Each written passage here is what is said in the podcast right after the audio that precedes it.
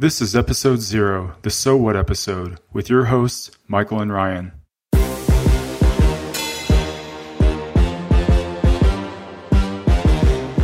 You're listening to The Business of Intelligence, a podcast that explores how intelligence serves decision makers beyond the traditional national security audience. Tune in as we connect with some of the world's leading practitioners working at the intersection of business and risk in order to analyze and discuss the field of private sector intelligence. We'll talk about what's working, what isn't, and how intelligence is helping organizations navigate today's global operating environment.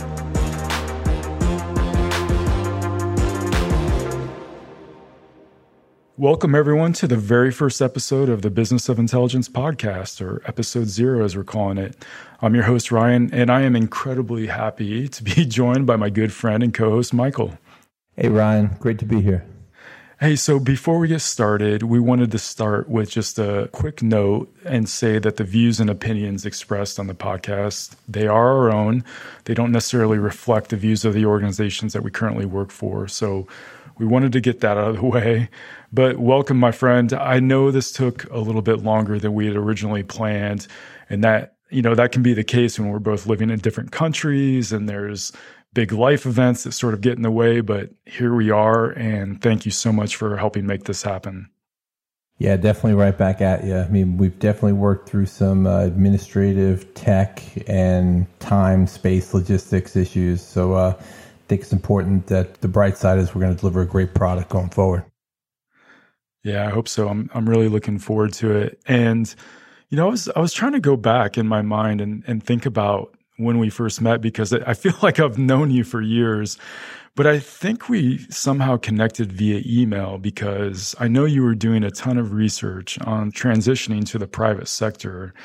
And then we met up in Vienna. So I, I don't know if you want to share your perspective or share with any with everyone, you know, just a little about how we met and sort of became connected. Yeah, no, you know, I was thinking about it and it goes back to, like you said, probably mid 2018. I kind of made a conscious decision to start looking more into the private sector intel space and just learning about the different opportunities out there. I think I got to give a shout out to Angela Lewis over at uh, Disney. She gave me some great advice. I mentioned ARIP, the Association of International Risk Professionals, Intelligence Professionals and sounded like a, a great forum to learn more about the, the, space. And I remember sending you an email probably mid summer, late summer 2018, just touching base. Then, uh, just through a series of events, uh, because I was in Stuttgart, Germany already, ended up in Vienna for the Pulse 360 conference, and uh, you and several other people there. It was it was just kind of amazing to to meet everyone, learn more about it, and you know, I was thinking, you know, like my wife always jokes. I think we just had a lot of common ground, common experiences, and yeah, definitely, definitely was kind of an instant friendship.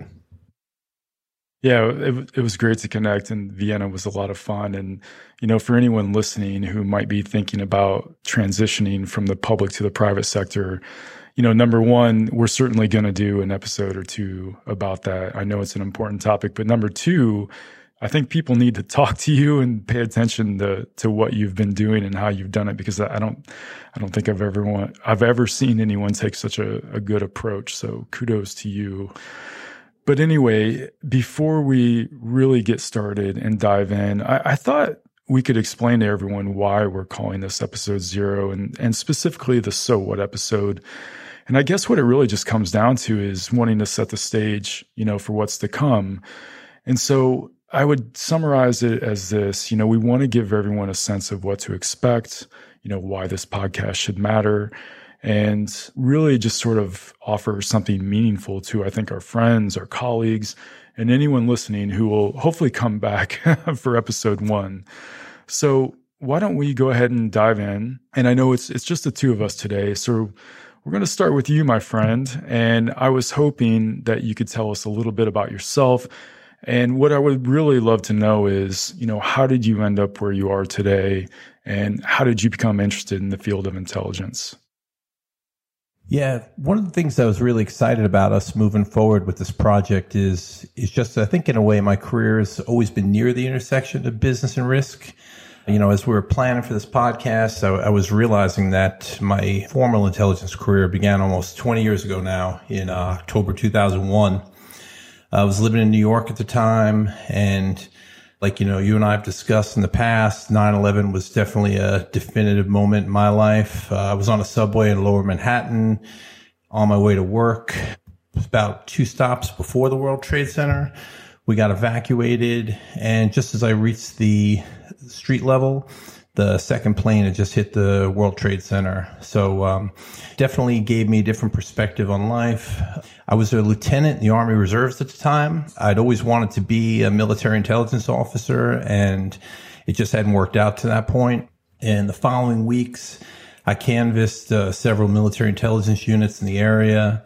Finally found one that had an open slot and Unfortunately, that open slot was due to one of the reservists had been a firefighter in one of the towers. So, yeah, I think it kind of added a deeper sense of gravity and importance to what I was trying to do. And, you know, after that, started training up and went to Fort Huachuca, some of the different training programs there for military intelligence officers. I think career wise at that point, I had already earned my MBA in finance and I was an analyst in the financial services industry. And luckily, turned out a lot of skills of a risk analyst directly translated to intelligence work.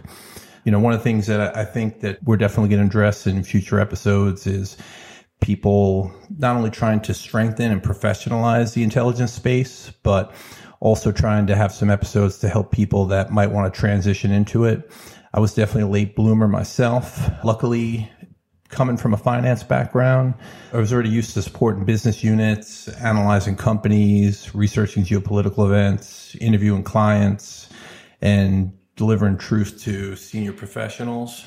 I think an added value I had coming from a Wall Street background was a big requirement for the trading floors was always flexibility and adaptability to changing circumstances and being able to be decisive and confident in your opinions and being able to explain your rationale to senior leaders. Now, that was something I'd particularly emphasize to people entering the profession is being able to operate in crisis management situations. You, it gives you an opportunity to provide a lot of value to those around you.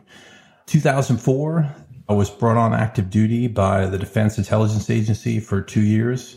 At DIA, I was exposed to some amazing opportunities I hadn't known existed before for Army officers. First year, I was in Djibouti City, Djibouti for six months, uh, living in the city, building networks with international law enforcement security professionals. Did a follow on assignment in Addis Ababa at the U.S. Embassy. And then my second year was another watershed uh, career move, uh, personally and professionally. Uh, it was 2005. You and I has discussed, uh, Iraq was definitely heating up. 30 days after I married my wife, Cora, I deployed to Iraq to directly support the counterterrorism operations there. That was probably one of my career highlights was being part of the task force with Stan McChrystal and some other legendary intel and special operations types and, and really witnessing how leaders are able to synthesize information, turn it into its actionable form, and drive operations. And I think, uh, as you and I have talked about over the years, it's definitely something that is 100% transferable to the private sector. I mean, take out government, military, all those things, people in roles where information can benefit them to make better operational and strategic moves. That's where intelligence professionals add value. After two years of active duty, I was hooked. When my orders were ended, I went back to Prudential Securities, where I'd been working at the time, thanked them for all the support, and started my civilian government career. Stayed in the Army Reserves over the years. Still, right now, a foreign area officer focused on European geopolitical issues and had a pretty exciting career, different locations. You know, Afghanistan's a shared experience we have had and spent a lot of time in Mexico and most recently Europe and Italy. And, uh, you know, I think, you know, just in a, you know, more humorous way, I think I'd always wanted to be in intelligence. Yeah, I think going back to my childhood, just growing up in New York, being experienced in different cultures, want to travel, inheriting my mother's wanderlust, and of course, uh, you know, as I always joke around some of the movies, whether it's uh, Raiders of the Lost Ark or basically any movie that involved travel or espionage, I always found interesting. But, you know, final plug I'll say, which again we'll get back to later, is for anyone out there looking to get into intelligence as a late bloomer myself, you know, I'm always very inspired to try to help people learn more about the industry, whether it's the public sector, military, or private side. But enough about you, me, Ryan. Give us a little more details about your background. Uh, like I said, I think uh, everyone, you know, everyone's always interested in learning more about you and hearing how you got into this.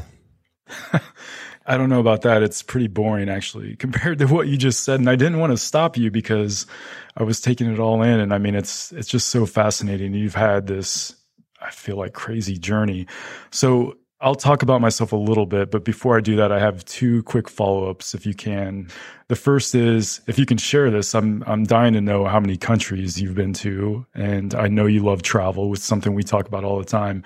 And then did you ever think about going back to finance during any of this or were you just totally hooked? Well, let's see. Okay, first question travel. I definitely love exploring new places, immersing myself in different cultures, trying to learn as much as I can before I go, but then really immersing myself in it and trying to understand the culture, the language, the practices as best as possible. Been to over 60 countries now Definitely want to hit some more before it's over. I still have two or three countries in Europe I want to hit, but uh, I'd like to go back to Africa, see more of Asia. Finance, you know, it's it's a funny thing because I, I think sometimes during my transition, I think people can kind of get labels. So it's funny. Sometimes I think I might talk to people in the outside world where they're like, "Oh, you're a government professional or you're a military guy." Where, you know, it's funny. I think I think throughout my military and government career, I've kind of sometimes been, oh, the finance guy or the business guy. So, you know, I, I think I uh, that background for anyone out there who who would like to go to the public sector for a while. I think having a private sector foundation is so important it just kind of gives you a, a different thought process and how people make decisions. There's no right way, but it's just, it's just different processes, you know, working in a large corporation. It's crossed my mind, but I, you know, as we'll, as we'll delve deeper into future episodes, I really am truly passionate about intelligence, but also the security aspect of it where trying to keep people and obviously corporations and brands trying to keep them safe because it's a something I'm passionate about and b something I, I, think I'm pretty good at and I like to try to share that knowledge and experience to help people be better at themselves. Yeah, that's great. And I, I do think on a future episode, maybe we'll talk about the benefits of going public private, private public, you know, just the idea of going back and forth and how that can sort of round you out with whatever you're doing. So that's that's a really interesting concept to me. And then just final point from my perspective, I, have got one of my bucket list items in life is to visit every country in the world. I'm not sure if I'll ever be able to make it happen, but maybe we can hit a few of those together. So yeah, no, we've definitely hit some interesting ones. Uh, you know, I think we got to add a couple more, but absolutely. You know, just one uh, call to action, which I'll, I'll try to remember later, but just in case we forget, is that you know, I really do would like to see uh, more in the future of what I like to call a revolving door between the private sector and the public space because you know, I think there's a lot of skills and nuances that each provide and it just makes people better professional intelligence people, but it also helps organizations because you're sharing different types of experiences. And, you know, I think it can make the public sector and private sector spaces better. Yeah, totally agree. Totally agree. Great point. I'll give everyone a, just a little bit of background about myself. I'll, I'll start with the basics. I've been an Intel professional in some capacity for about 18 years now. It's it's hard for me to say that and hard to believe it's gone by so quickly. A majority of that is due to my military background and specifically military intelligence. So, like yourself and many others out there, that is how I cut my teeth, so to speak, um, to include in places like Afghanistan and Iraq, which, you know, looking back were just really amazing experiences. And honestly, what helped confirm for me that working in intelligence is something that I love to do. And it was something that just didn't seem like work to me. So, you know, to that point, I actually still serve today. I'm I'm in the Army Reserves. I lead a unit that provides intelligence support to one of the US combatant commands, which is fantastic and it speaks to what we just kind of talked about in that I'm still able to keep one foot in the public sector, which is something that's really important to me. However, I would tell you that, you know, for most of my life, I actually wanted to be a lawyer. so I ended up getting a law degree. I was really interested in national security law and international law. But for whatever reason, and I, I didn't learn this right away, it took me a minute, but I just learned that there was something about it that just didn't speak to me. So I guess you could say I proceeded to squander that law degree um, by deciding at some point before I graduated law school that I wasn't going to practice and I instead wanted to pursue a career in intelligence. So to make a long story short, I ultimately and and luckily I would add I landed at a large company that was looking to build out an intelligence program. And now I've been a private sector practitioner for about 9 years now. So you know, one quick note before I move on. I know I said I squandered my degree, but you know, if there's anyone out there that's listening that is practicing law and you're thinking about a career change, I'm here to tell you that I actually think that it helped me become the practitioner I am today. I think it's a great educational background for analysts. If there are any lawyers out there looking for a career change, take a hard look at intelligence analysis. And uh, if you want to round out your professional education with a law degree, it might be helpful as well. Just uh, just make sure that somebody else pays for it is what I would say. now, in terms of what got me specifically interested in intelligence, it, it really does date back to the time around 9-11. And I know you spoke to this and that was such a meaningful experience for you. So before 9-11, I was doing a military exercise and I, I wasn't in intelligence at the time. I was an infantry soldier. And so I remember receiving a briefing from the unit's intelligence officer prior to the start of this really big exercise. And I was thinking to myself that, you know, this is actually really bad and not what our team needs to be successful. And this person is supposed to be helping us. But I, I learned later on that he wasn't an intelligence officer. He was actually from another branch and he was just sort of shoved or forced into, into the position. And I can't even explain it today, but for some reason that didn't sit right with me. And I felt like there was some sort of opportunity there, I guess. And, you know, I know it sounds like a meaningless scenario, but there were a couple of takeaways from that. The first was that it, it made me realize that I actually really enjoy helping people and I wanted to invest in setting others up for success. And so that was, that sort of just shone through for whatever reason. And the second is, and it's something that we'll definitely talk about on the podcast, and that's this idea or belief that intelligence work should be done by intelligence practitioners. And the fact that it's not in many scenarios, you know, in this case, it was the military. I've seen this in the private sector as well. But the fact that it's not in certain scenarios might say something about the fact that this is still a craft, I think, and, and not yet a profession. And I know that's that's something we'll talk about quite a bit as well. So if you fast forward just a bit, 9-11 happens. I'm in college when that happens. And honestly, I mean, there's so much to say here in terms of how that impacted me, but I'll, I'll keep it to this.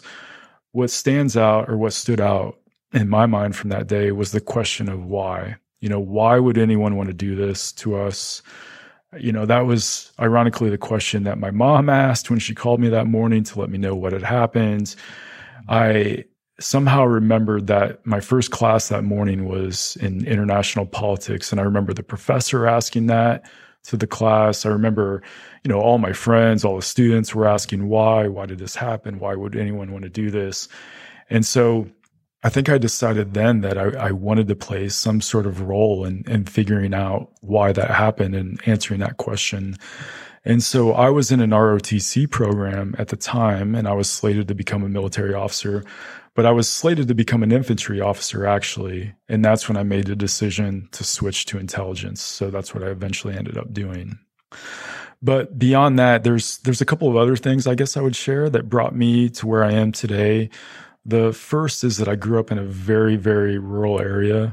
So there was always this curiosity about the world and what was beyond my teeny tiny little corner of it. So I wanted to do things and find work that would somehow connect me to the rest of the world in some way. So that was definitely a factor.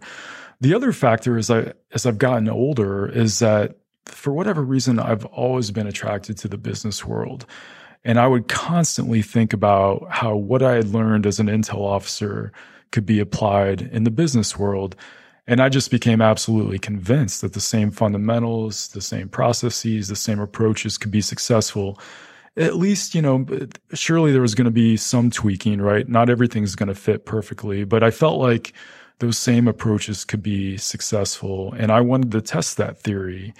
And little did I know at the time that there actually was this private sector community of intelligence practitioners that had really been steadily growing since 9 11 happened. What also helped was a very practical reason in that my significant other and I, we, we were just not interested in moving to Washington, D.C. at the time, you know, when we started looking for jobs. And I think as an aspiring intelligence professional, that's where everyone assumes you're going to end up. That's where you have to go. But it forced me to start looking at the private sector. And then I actually caught a break. I found this nonprofit called American Corporate Partners. And if anyone's listening who's currently in the military, please take note of this organization. But ACP or American Corporate Partners mentors military veterans by connecting them with someone in the business world to help make the transition into the private sector. And so I got connected with somebody at Deloitte who really just opened my eyes to the world of crisis management and risk management and related fields. And that's when I realized that the private sector did have this world that I was looking for. And I started seeing job postings that, that told me as much. And I started focusing my efforts on the private sector. And that's where I eventually landed. So that is my story in a nutshell. And I'm sticking to it. but yeah, go ahead. yeah. And I actually had uh, two follow on questions for you, Ryan. First one, going to law school and becoming a lawyer. I mean, that, that's definitely a, a serious commitment.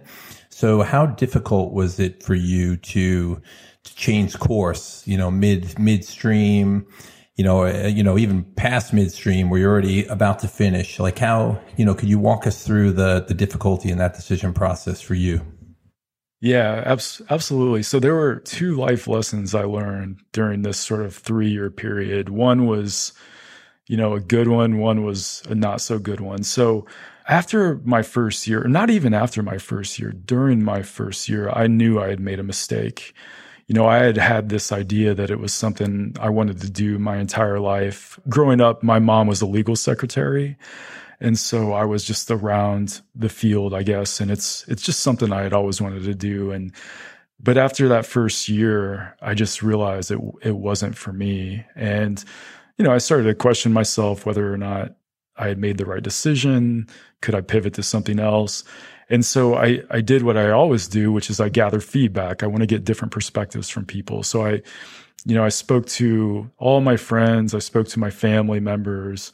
I spoke to, you know, my significant other at the time, now spouse, and they all told me, you're crazy.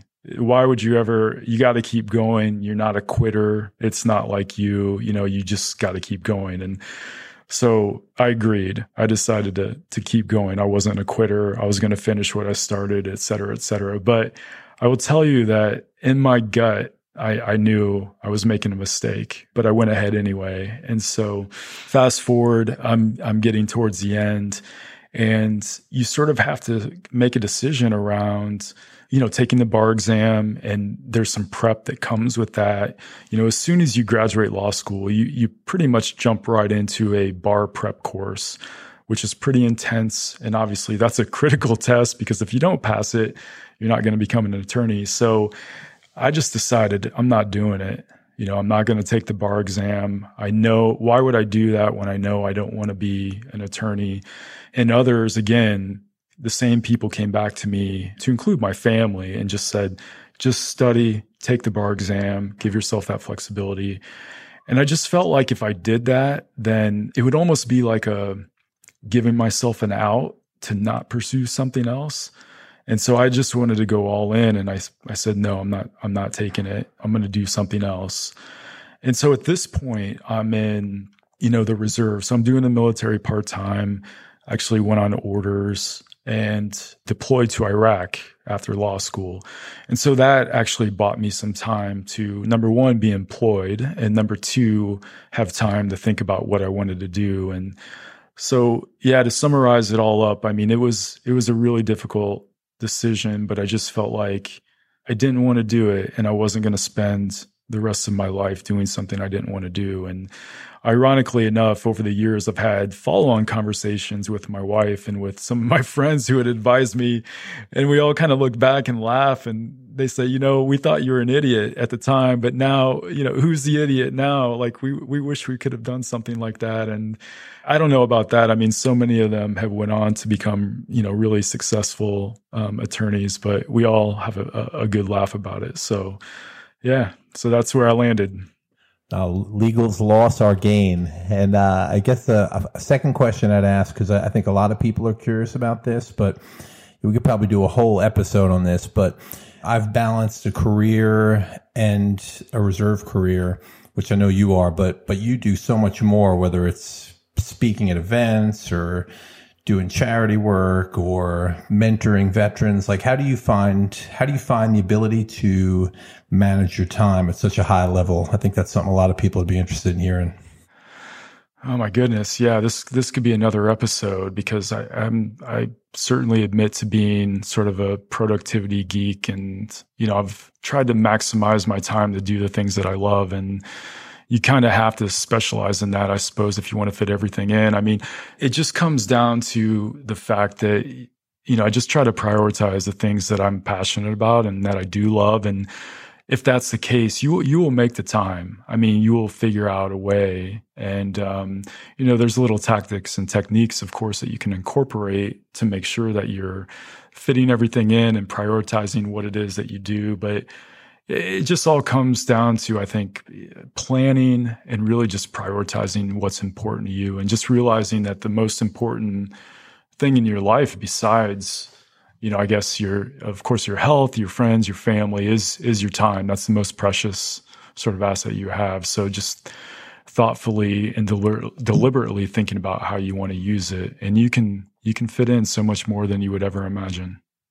So yeah, thanks for the follow up questions. It's it's it's fun to kind of go back and just think about the past and how I landed on that decision. And I guess what I didn't say earlier in terms of how I became interested in, in intelligence is just the idea of decision making in general, because there are certainly times where I'm not sure I ended up or how I ended up where I am today because I've made some questionable decisions over my life and, you know, over the course of my life. And it's, luckily I am still here today. But um, yeah, that's another aspect of why I'm so interested in this field is trying to help others make the best possible decisions. So, so anyway, why don't we switch gears just for a moment and perhaps talk about what are, what matters most, I think, and that's tell everyone why we're doing this podcast. So I thought maybe I'd go ahead and kick us off and, and just share a few thoughts. And then I would love to get your perspective if that works.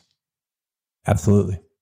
Why don't we start with a few core beliefs here that I know we feel, we both feel pretty strongly about. And I think these are really going to set the tone for the podcast. And so the first is just this idea that the implementation of intelligence functions in private sector organizations should be the norm. I mean, I really feel strongly that every large organization, if you have the resources, if you have the capability, you should have an intelligence function and it shouldn't be the exception. And, you know, there's been tremendous growth in this space, but I think just having a function is also not enough. So I think many of the, the remits of today's programs actually need to be expanded in order for a function to reach its potential and for the organization to realize that potential to include receiving decision support across a broad spectrum of risks and opportunities. So that would be one. The second belief is that intelligence should be a distinct business discipline, you know, just like HR, just like finance, just like security, or many others in the business world. And for right now, I, I'm you know, using that word intelligence as an umbrella term, but we'll further define that down the road because I know it might mean different things to different people. The third belief is that in order for all that to happen, you know, the, the things I just talked about, I think we really, really need to demystify, as our mutual friend Maria likes to say, we need to demystify the field to help make it a reality. And so what that means is that we need to stop operating as if intelligence shouldn't be talked about or should be kept in the background or that it should operate in the shadows. No, that is not the answer. We are not going to professionalize. We are not going to advance the field if we continue to act like that. So we have to demystify this thing. And then finally, somebody was asking me actually not too long ago, you know, why did you guys use the name, the business of intelligence, or how did you come up with that? And so the name really speaks to this belief that in the private sector, I think a great philosophy to have and adopt to be successful is to really run your intelligence function like a business. And obviously, there are numerous components to running a business. So, what we want to do with this podcast is actually talk about and analyze those components, break them down, what's working, what's not, how can we get better. And so, if we sort of use those core beliefs that I just talked about as an inspiration, what it all leads to really is this for everyone listening we're going to explore how intelligence is being used to serve those decision makers in the private sector. And we're going to do that by connecting with some of the world's leading intelligence practitioners, which I just absolutely cannot wait to do that, to analyze and discuss the business of private sector intelligence, to include all those component parts. And what I might be most excited about, besides, of course, connecting with so many interesting people, is that a major area of focus for us is definitely going to be innovation. Because we also believe there's some major breakthroughs that are needed right now in order to move the field forward and professionalize, which is another long term goal of ours and, and one shared by an organization, Michael, that you already mentioned, which is the Association of International Risk Intelligence Professionals which is, you know, full transparency. It's an industry association that we're both close to, one that we really believe in, and, and one that we'll no doubt mention over and over again. So yeah, I'll, I'll stop there and just see if you had any follow up points or, or questions for me. Great points, all of them. I guess just some amplifying statements I'd make is that your point one, organizations should definitely consider implanting intelligence functions. You know, sadly enough, I've sat through intelligence briefings early on in my reserve career, similar to yours, where they had someone that someone just ordained you're the intel officer, even though they didn't necessarily have the background or training or personality to accomplish that role. So I think it's important to develop a intelligence program and have motivated, trained, and competent people in that function to ensure it's delivering the best product possible. As far as uh, evolving into a distinct discipline, I think in uh, any organization there has to be some autonomy where in order to, to maximize the value of the intelligence professionals, there has to be direct connectivity between them and the decision maker. So they fully understand what the decision maker is looking for and the decision maker understands the full capability of his intelligence unit.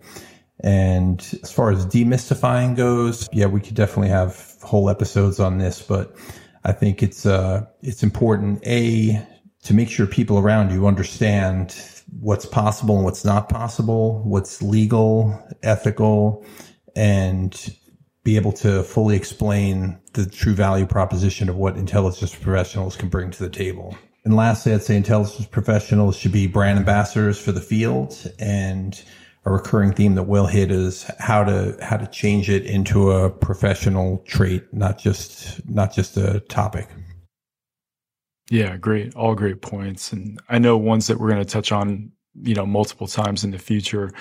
One thing I'll circle back to quickly before we start talking about who it is that we want to serve is what do we want our listeners to get out of this? And so I'll just, just highlight a couple things quickly. So number one, we're going to be seeking answers to what I think are the most challenging and provocative questions that we're all facing as practitioners right now. You know, I think you and I made a conscious decision that let's adopt this mantra of let's focus on what matters most and, and sort of choose those ideas or those questions that we're all thinking about on a constant basis. But you know, as a result of that, we want to focus on providing some practical advice on the way in terms of how we as practitioners work to include, as I mentioned earlier, you know, what's working, what isn't, and what needs to change or improve. And then I think with innovation as a major focus, I really do hope we can provide and facilitate some breakthroughs and access to new ideas that I suppose really just disrupt and or complement the way that we work so current and future generations of our friends, colleagues, intelligence practitioners can really thrive. So so I wanted to speak to that and I know that you just sort of covered a number of important points in terms of why we're doing this podcast and why should anyone listen. And so maybe we can sort of transition over to, you know, who's the podcast meant to serve? And so would you want to sort of kick us off in terms of that that phase? Yeah, absolutely, Ron. I think one, you know, one audience that's near and dear to our hearts are the the intelligence professionals out there who are practicing the trade day to day. I think, you know, at least my my view of intelligence is that it's an art in the sense where I don't think we can necessarily prove our our knowledge or worth strictly by what training courses we've accomplished or how long we've been doing the job. It, it's something that we, we constantly need to refine and improve our trade. And as you said, I, I think we're going to have some outstanding guests in the future who are going to be able to share how they've approached problems or how they make a greater impact on their organization where we can all learn from each other. Cause, uh, I, I do think, you know, I'm really excited personally to, to just hear how other people approach problems, make sure, you know, I'm doing the best I can and, and try to improve my game. I think another key audience, of course, would be decision makers. You know, that might be a longer tent in the pole, but over time, I'd really like to expand our listening base to include people that are actually consumers of the intelligence and hear success stories of how they've implemented intelligence analysis to make critical decisions in a corporation. And, you know, I think a subset would be new professionals as, uh, you know, I think you and I both had kind of unorthodox approaches to how we got into the field. And, uh, you know, I'd really like to provide insight for people on how they could get into the field no matter where they are in their current careers, whether they're just starting out or mid career looking to transition. I think we'll definitely be able to provide content to help all those audiences. You know, well said. I, I, especially that last one. I can't wait to focus on you know new professionals or those transitioning, making a career change. And I think we've got a couple people in mind that can really help us out and and speak to some of those challenges and how we can solve them. So listen, I, I, mean, I think you hit the nail on the head. And I know for, for everyone listening, it might sound a little bit broad, but we want to speak to this more broadly. You know, our original focus was focusing on anyone really working at the intersection of business and risk. And there was this concerted effort to be broad because we know that there's this vast ecosystem out there of communities and practitioners who are both creating and consuming intelligence. So we're big believers that Intel can be and is being used to support all types of business decisions. So I think whether you're an analyst or you're in security risk management, government relations, public affairs, you know, all the way up to the C suite, I think we're going to be able to add value to and, and serve a pretty diverse audience. So, you know, going back to this diverse ecosystem of practitioners, I think the really fun part for us, and I, I know you're excited about this too, but it's it's going to be identifying and exploring what that ecosystem looks like in an effort to to really open some eyes and show just how much interesting, valuable, and necessary work is being done outside the traditional worlds that people automatically think of when they think of intelligence, whether that's national security, defense, policymakers, or, or something related. So you know, as we continue to talk about this and I'm listening to you, I'm I'm starting to get really excited for what's what's to come and I hope everyone enjoys it, which you know, if you have some follow up, by all means, but I will just go ahead and tee up our next question for you, which is Do you have any inspirations for the business of intelligence? You know, anything that you're looking to that's adding a little fire or motivation? Yeah, I think I think my call to action for our audience would be to really get as involved as possible and learn from what our guests are sharing with us. And more importantly, I think you'll get into it a little later is have 360 feedback. Like let us know how you'd like to progress. Like what would you like to learn from the podcast? What guests would you like to see? Because, uh, you know, I, I think, you know, what I'd really like to see is, is our passion come to fruition on, on serving as a, I guess, a meeting spot, for lack of a better word, for practitioners and people that use the information and how we can all work together to improve the intelligence profession. I mean, it's already got, uh, you know, I hate to say improve because it already is in a very good place. But again, going back to my, my view that Intel is an art, I think we can always be perfecting and refining our skills. And the way to do that is, kind of touching on some other things we talked about by demystifying, sharing the knowledge we have, listening to how people are are using intelligence or different ways to just basically advance their profession. That that's really what I'm looking forward to. Uh, you know, I, like you said, I, I get excited thinking about it. Great. Great. And any inspirations for the podcast? You know, anything that you sort of look to that, I don't know, just gives you motivation or that maybe we should be looking at or relying on to help, you know, sort of drive us forward? I think, uh, you know, from, I, you know, I think, uh, if, you know, we've discussed among ourselves just having like different arcs.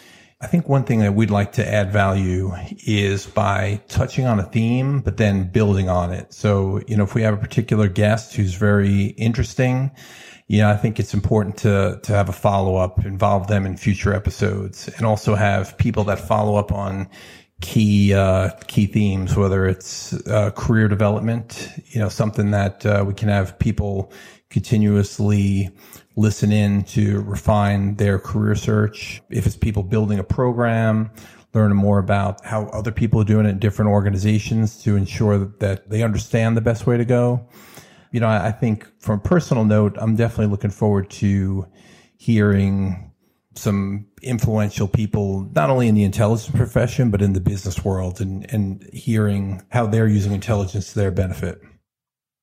Yeah, cheers to that. I can't wait. I can't wait to talk to so many different people.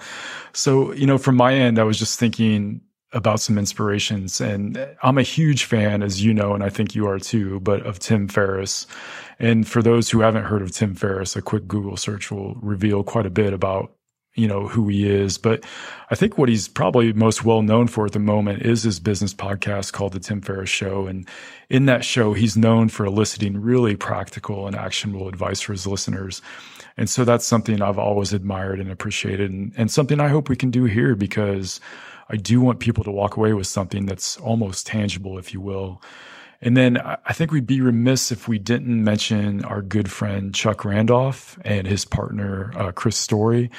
They do a podcast called Conversations in Close Protection.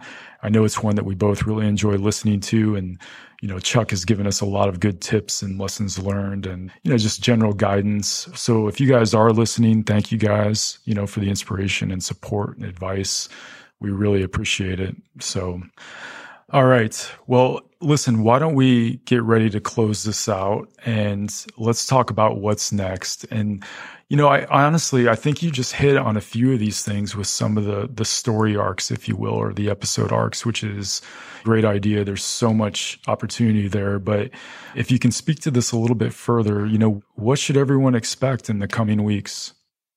Absolutely. I don't want to give too much away, but uh, you know, I'm excited uh, for our first few episodes. Definitely looking to bring on some guests that started out in the public sector and have successfully made the transition to the corporate world.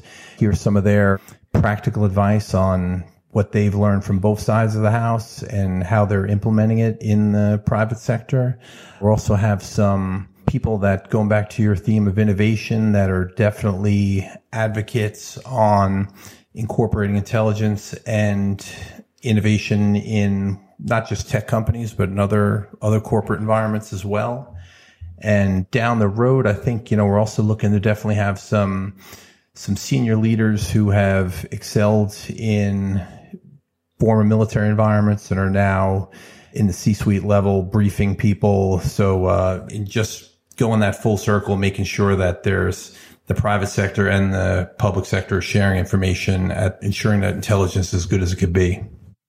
Excellent. Yeah, great. I, I, I'm looking forward to the same. You know, some of the themes or questions that we've already been asked. Let me touch on these for a moment. And, you know, I think it, it some of these are going to repeat what you already said, but I think that's worthwhile because you start to see these trends and we're starting to learn like what are those things that are really the most important, you know, to the teams and practitioners out there. And so, you know, some of the themes or questions that we've already been asked would include, you know, the following. I would say the most popular question would be, you know, how to effectively build an intelligence program. So that's certainly an arc that we'll pursue, you know, right up front because everyone's so interested in that you know, what's both the current state and the future of intelligence in the private sector look like? That's another popular one. Of course, you, Michael, you've hit on this, but how do you break into the field of private sector intelligence and build a career? Can't wait to dive into that one. Uh, what's the most effective way to lead intelligence analysts? So, some management and leadership styles and best practices and tactics. Here's a here's a provocative one uh, you know, somewhat provocative anyway, because I know a lot of practitioners out there work in the space of travel risk management, and it's something that they're really passionate about. But one of the questions that's popped up is are country risk ratings actually relevant for business travelers? So that's a very, very specific question. I think we can probably expand on that and just talk about a, number of things more broadly. But um, I wanted to share that. And then can we actually anticipate the future to help business leaders make better decisions? You know, that's a question that pops up quite a bit as well. So, you know, those are just a few sort of insights into, you know, what people have been asking about thus far. But again, if there's something that you would like to see or hear about, please let us know. I'd also note that we're currently working on the blog and the website. So in the not so distant future, we'll be turning on the blog and everyone can tap into our show notes and our other upcoming work. The show notes being a lot of the things that we mention, whether it's a particular resource or an organization or just a high level summary of what we talk about with our guests. So we look forward to having that soon for everyone. I would also say that, you know, you can expect to connect with us right now, actually on LinkedIn under the Business of Intelligence podcast. And beyond that, we'll see what other type of social presence we want to have, but we're going to, we're definitely going to focus on LinkedIn for now. And we'll see what comes after that. And really, that's it. I think, you know, it's about time to close out. But before we do that, Michael, let me give you the last word. And, you know, anything, whether it's a call to action, any follow up questions you have, I'll, I'll turn it over to you again.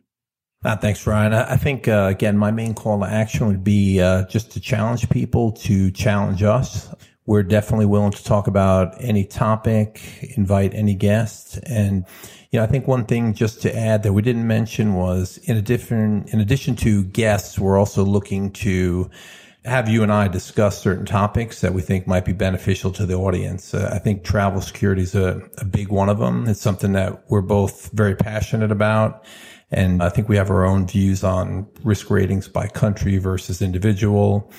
You know, just going back to inspirations, there's a lot of, you know, a lot of good books and resources out there that I, you know, I'd like to delve deeper into, just maybe to inspire people, whether it's Team of Teams by Stanley McChrystal or, or some of the other books and articles that we've discussed that are, you know, what I would think are required reading for intelligence professionals, just ways to help out.